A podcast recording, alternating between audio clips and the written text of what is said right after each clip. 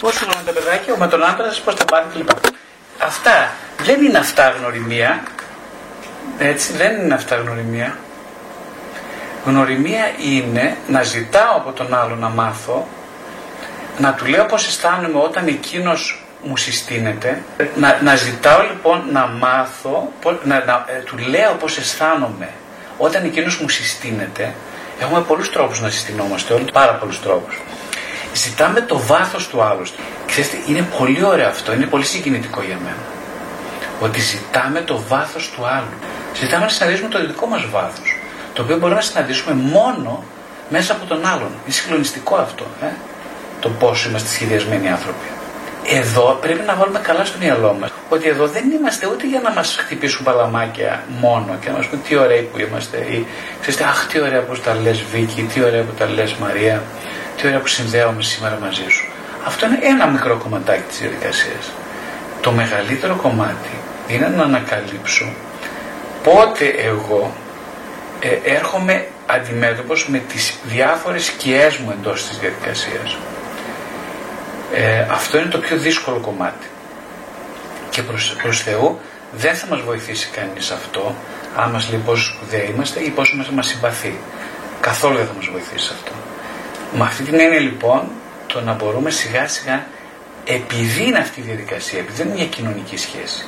Και εγώ έχω μάθει να φεύγω. Πει, Α, είσαι μαλάκας, α, και γαμίσου κι εσύ, και φεύγω. Έτσι κάνω κι εγώ. Έτσι κάνω. Έτσι έκανα. Έτσι έκανα. Έτσι έκανα.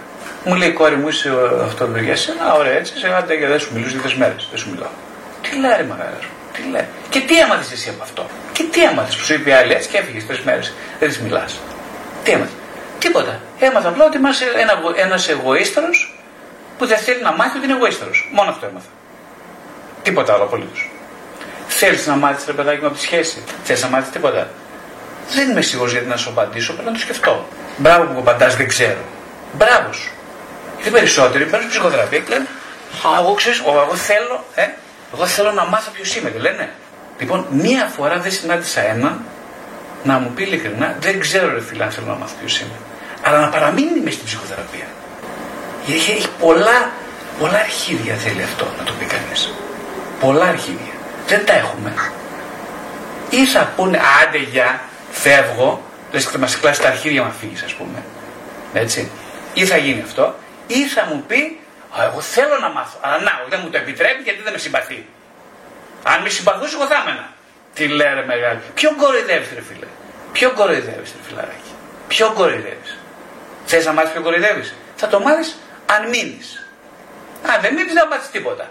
Μια ζωή στο ψέμα σου θα ζεις. Θέλεις, έχεις το δικαίωμα, βεβαίως και το έχεις το δικαίωμα. Να ζεις μια ζωή στην ψεματούκλα σου, να την καταπιείς και να τη βγάλεις και από κάτω. Έχεις το δικαίωμα. Από μένα το έχεις όλο το δικαίωμα. Για να ζωντανέψει κάποιος, όπως ζωντάνεψε εγώ τώρα, πρέπει να συνδεθεί. Και ο μόνος τρόπος να συνδεθούμε είναι όταν μου θυμίζει τον θυμό μου, μου θυμίζει τη σκιά μου, μου θυμίζει την ευάλωτη μου πλευρά, την οποία γι' αυτό ήρθα σε αυτή τη διαδικασία, είναι τόσο απλό, για να την δω και να την επεξεργαστώ. Όχι για να την πάρω σπίτι μου σαν κόκαλο και να την μασάω για τα επόμενα 20 χρόνια. Είναι πολύ απλό. Δεν είναι καθόλου απλό. Πολύ δύσκολο. Φοβερά δύσκολο.